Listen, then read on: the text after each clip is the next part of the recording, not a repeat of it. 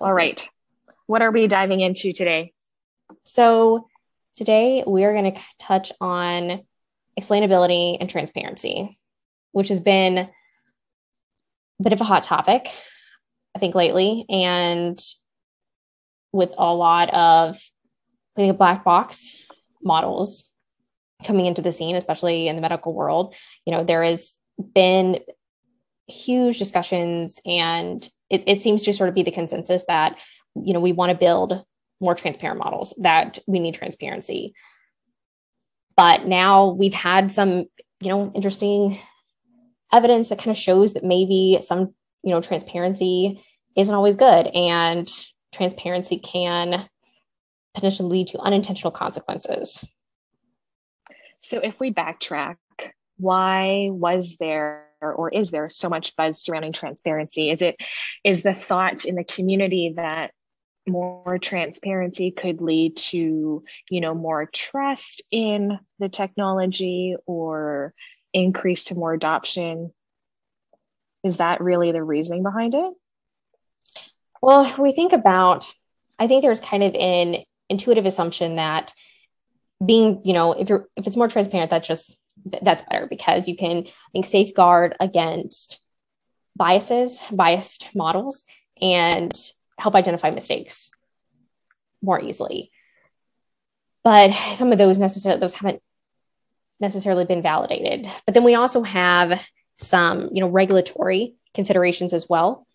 Mm-hmm. So we do have like if you think about the GDPR or General Data Protection Regulation, which states that all people have the right to meaningful information about the logic of the algorithmic decisions that affect them. And so in essence, this this means that we have to have a way to explain why a decision was made, especially if that decision affects someone. And this has been, you know, primarily used in, you know, loan decisions. But, you know, whether, whether somebody does or does not qualify for a loan, they have the right to, to know why. But we're also, that then also applies to medical situation. And yeah. we've, there's always that trade off. You know, when we think about yep. model complexity and accuracy with explainability and something being simple enough to be intuitively understandable or not. Yeah, I think that's a big takeaway for our listeners. And um, we'll add some resources in the show notes as well. But you'll often find um, that they bring this up in articles that there is this clear trade off between the performance of a machine learning model and its ability to produce, you know, explainable predictions. So something to keep in mind for sure, right? Yeah. I mean, the question is in the medical world, when we think about high stakes decision making, you know, the question is can you trust a model that you have no idea why it's deciding what it's deciding? You know, especially, you know, if it's blatantly wrong, you have no way to go back and do you have a way, you know, do or do you have a way to go back and, and potentially audit that? And so there's been some interesting work though to kind of break down explainability into a more accessible taxonomy. And so this was some of this work was is by Dr. Rayid Ghani at Carnegie Mellon University. And his work looks at breaking taxonomy into or breaking explainability into different use cases. And before um, a model explainability, you have to think about it in the context of what you're trying to accomplish with that explanation. And so maybe before we dive into that, like let's I think backtrack a little bit and I think talk a little bit about like what is an explainability method. You know, we hear all the time about you know, explainability models and LIME and SHAP and different options. But, you know, ultimately, an explainability method is itself a model. And it's simply trying to predict what the model itself is using to make its prediction. And therefore, it will suffer all of the same limitations that an AI, like the original model, model suffered. And so you think about like if you're building a model, you need to validate it and make sure it's accurate and, you know, compare it with you know, if your classification, compare it with your gold standard labeled data to make sure it's accurate. But when we're doing explainability models, we just kind of assume that its explanation is, is accurate or we just take it at face value. Yeah. Yeah, definitely. And um, I think that's a really important point because um, explanations themselves don't really have performance guarantees. Like we almost have this like inherent trust towards these explainability methods, right? And I, I don't know, is that something to do with human nature or, but I think what we're seeing in the field is that there's no, there's not, not yet really well defined standards um, for measuring the performance of explain explanations and they're not really tested at all too. Um, but maybe we're not there yet. Maybe maybe you know as more research comes out or as we become more aware of this then we can critically evaluate explainability methods a bit more. I mean i, I think that's right. And you know because i i think about sort of the assumptions that we make you know, especially so like the most common thing I see, especially in a lot of clinical prediction models, is they will then display, you know, the basically feature importance. So it'll it'll be a list of which features that went into the model were the right. most important in influencing the outcome. And there's this assumption that, okay, well, this feature makes sense. Like, you know, one example of a study that's predicting predicting mortality. And cardiovascular mortality. And the feature that was most important is age. And you think, okay, well, that makes sense. So the age, age is associated with that, or the, you know, they predict different, you know, the presence of different medications or not, or different labs. And we assume because there may be an underlying mechanism that we know of that correlates with that outcome, we assume that that model is using that feature in the way that we think it is in the way that we assume it's working, but we don't really know how that feature is sure. influencing the model at all. Yeah. And there's that huge gap, but because I think there's this tendency to just over trust or over assume that the model is just going to learn what we what we think it should be learning. Yeah. So what are examples of where explainability might be important and can be useful? And then are there instances where we don't necessarily need a model to be explainable? Or we're comfortable with it? Yeah, that's a great question. So it's kind of this wraps back around to what I was going to mention with Dr. Ghani's work and the use cases for explainability. It breaks it down into five major ones. And so it focuses on who the user is and what their goals are. That's going to drive like what method you need. So the first one is your first use case are the people that are actually building the model. They need certain types of explainability methods to help debug and help figure out where the model went wrong and um, and fine tune and fix it. And so that's from the engineering developer side. Then the second one would be your decision maker, policymakers. So, you know, senior leadership. And in this case, you want your explainability models or to explain like why a model works. The whole goal is to instill trust and credibility so that this model will actually be adopted or used. So if you're deciding like if you're going to, to adopt this model into a health system, that you're going to use it in a hospital or use it to make policy decisions or use it to drive, you know, pu- public health decisions that you need to you need enough of an explanation that you feel that you can trust the model and that it's not unfair or or you know or biased and to mitigate a risk. And then the third use case is when you are this is i think one of the more more interesting ones. Uh, this is when you're wanting to improve the overall performance of the system. And by system this would be both the user and ai together. So the user in this instance is the end user, the person that's looking at the prediction, who's receiving the prediction in a clinical scenario.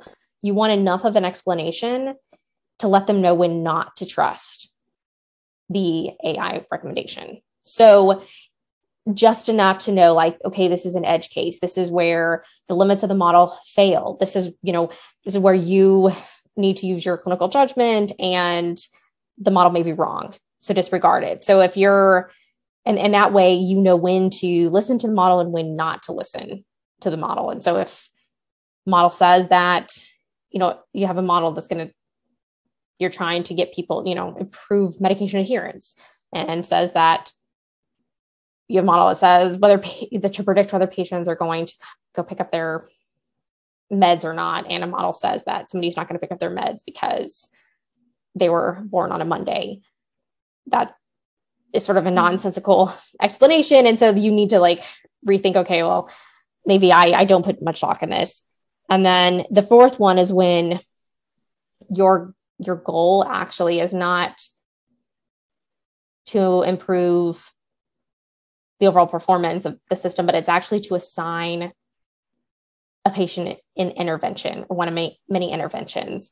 And so if you're trying to predict whether somebody's not going to pick up a refill or not, like in this case, the goal is not to of the you want, want an explanation in the model so that you know why that outcome is likely to occur. So you know what intervention to use to help achieve a different outcome.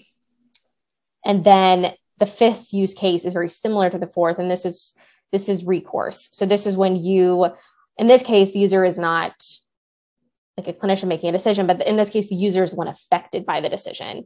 And so the goal in this situation of the explanation model would be to help understand what action that user could change to make a different, to make the decision different into something that is more favorable. And this would be the common one, you know, with loan applications. You know, what would need to change for them more, you know, more likely to be approved for a loan. Right. Yeah, that's super interesting. And it kind of ties back to what you were talking about earlier in thinking about really the purpose or the goals and objectives of said stakeholder. And this kind of breaks it down, yes, by use case, but each use case is unique to different stakeholders too. So um, I like this framework and it really helps folks um, contextualize explainability, I think. Yeah. And it also gives you, I think, a better potential benchmark of trying to understand like how how does your explanation model perform? Mm-hmm. right? And it, like are you achieving the overall the overall goal? Yeah definitely. And it, it's interesting where the i guess is it a field of explainability where this theme of explainability has gone in the last little while. Like we can also talk about that really interesting article that we saw from that U of T researcher that cautioned readers not to tr- over trust explainability models. And I think that's a good way to end this episode. Yeah. I mean, it's the, I mean, that's a, that, yeah, really good one to talk about. Um, and it goes into, I think, you know, the concept of humans and trust and sometimes our over trust of robots and and or yeah. AI. And I mean, mm-hmm. this has been shown in in many settings. And so even one interesting study looked at um, this was done at, at Georgia Tech, and they they're basically looking to see like how much do humans trust robots or machines even when they obviously shouldn't even when they have evidence that that, that machine is not is not helpful and so they basically had this robot that guided people to a conference room and then they filled out a survey and they said how you know how helpful that robot was for a guide. And then they released smoke out the hall and simulated this fake emergency situation where then the survey participant had to evacuate. And they they then observed and saw how many people actually followed the robot guide to to let the to where they should go to be evacuated or like actually follow them out of the building. And a few people said that they they just followed the exit sign and they they didn't even like think about the robot. But five of five people that said that the robot was a bad guide four of those people still followed the robot anyway and let them lead it to the exit. Even and a few of them even saw the robot break down and turn in circles and not know where it's going and yet they still followed it. And some of them even said they would still follow it again in the future. You know, what's interesting about a lot of this research in artificial intelligence is like we're learning more and more about maybe just our own human behavior um, and what we maybe naturally or inherently put our trust into. And that's kind of what this University of Toronto researcher was talking about too in that article that we'll link to. Um, and her name is Marzyeh Ghassemi. And there's a news article that talks about how making AI more explainable in healthcare settings might lead to more mistakes. And so I followed the paper trail and I found her paper in the Lancet Digital Health, and it's titled The False Hope of Current Approaches to Explainable AI in Healthcare. And she, there's a quote in there, and she, she says, We believe that the desire to engender trust through current explainability approaches represents a false hope. So that's interesting because I'm not sure if the trend is the right word, but a lot of people really looked to explainability to perhaps help with more trust, transparency, and adoption, like we talked about at the beginning. But does it really? Will will explainability do it all? Well, so one of the in one of her presentations, she referenced another research article that they, they basically looked to see if if people were able to catch mistakes in an AI model uh, or in an AI prediction between those that were given an explanation and those that weren't. And so this was a this was a non-healthcare study, and it looked at a model uh, where they, it was just a model for housing, like housing prediction prices. So like predicting what what house this model or what what price this house would sell for in the market, and they gave participants like the one one half or half the participants got a very clear model where it was they basically said here's the factors. That go into determining yeah. the price. And if you add them all up this is what the ultimate price should be. You know this is how the model works. So here's your here's your explanation. It's very clear explanation and then they had another other participants where it's just a black box. So they didn't say anything. They were just say we have a model and here is what it says the price mm-hmm. of this house should be. And and then they put in some very like obvious m- mistakes. So they had like one house that was that had five bathrooms and one bedroom. And and and something that you know like wouldn't you know it would be like an odd odd house to sell. Or you know it really shouldn't go for um a typical price and so people that had the very the clear model they just accepted the model's recommendation said yes that makes yes i agree that that's the right price that the house should sell for but those that were given the black box more often caught the mistake and said, no, this doesn't make sense because this house is like an, an oddly designed house and not many people are, are going to want to buy a house that has five bathrooms and one bedroom. Yeah, I remember her referencing that in the false hope paper as well. And she was just saying how, you know, being very clear about the explainability, the underlying explanation actually increased people's confidence in the algorithm's decision. Yeah, um, because so really you're, interesting. you're less likely. So, I mean, the, the thought there is, you know, if you have an explanation, then it makes you feel okay. Then, if, if you understand yeah. the explanation, then you feel like, okay, this model is is more trustworthy because it, the, the explanation makes sense to me so that means i can trust it more but if you have if you're given no explanation then in a way you feel to a degree that you need to audit more. Like you, yeah. the, the idea that you need to, you shouldn't necessarily trust this explanation. And so you need to like critically assess whether this is accurate every time and compare it with what the decision you would normally make and see if it makes sense. And it's sort of like a different kind of gut check. But yeah. I think, you know, the question is uh, what, and I think her latest work though showed that I think that's the assumption is that, you know, maybe we do gut at things more often. But in one of her, in one of the studies, it was showing that even those that say they don't trust AI models, so the idea that they're yeah they're more likely I think to be skeptical and to not just take it at any recommendation at face value. Even those experts were still influenced by whether a recommendation was from an AI model or not. And were less likely to identify if it was wrong. Yeah, I mean, all all all of this discussion that we've been having, we're not trying to um, push people away from exploring explainability models. Of course, there are going to be use cases where it is very helpful, and you know there are more and more advances in research into the models.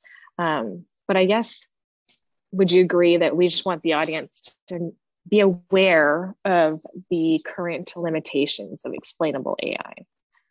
I mean, I think this is an area that we, you know, realize we need to realize the implications of it in pra- in practice, yeah. and we can't, you know, just like we try to study, we we have to study the system as a whole, and we have to think about when we look at human AI collaboration. Yeah, the ultimate thing we're we're interested in is what is what is the outcome of that system working together? What's the outcome of that partnership? So, what is, you know, it with the AI recommendation and the human interpretation of it, does that together obviously lead to a better decision and a better mm-hmm. outcome? And and I think now we realize that maybe some of our assumptions are not correct, and we need to rethink things and or we we need more data. You know, we need more research to understand in in some situations just having less of an explanation but a more robust model, does that actually make the human decision better? You know, or does having an explanation make the human decision better? And it probably will depend actually, I think, on what that decision is. Like, is this a, a recommendation for, you know, are you trying to assign an intervention to the patient like is this a recommendation on for what a diagnosis should be is this a recommendation for whether someone needs early intervention. So i think it's i think we will need to really think about what are our use cases in the medical world. And yeah. for each of those use cases what's going to be the best best. ex- explanation methodology? And we haven't really yeah. touched yet on some of those those methods but you know we have think about our, our post hoc methods where look at attention models and look at um, I think you know we touched on like looking at you know feature importance and what factors were more important and salient maps for image recognition to see what areas of an image were most influential and then also counterfactual methods. Yeah. And i think we can certainly touch on those topics some more in future episodes, but at least setting the stage with those frameworks that you talked about this episode is a really good way um, to think about where explainability makes the most sense, like really thinking about the use cases and the stakeholders that are involved. Absolutely. Yeah.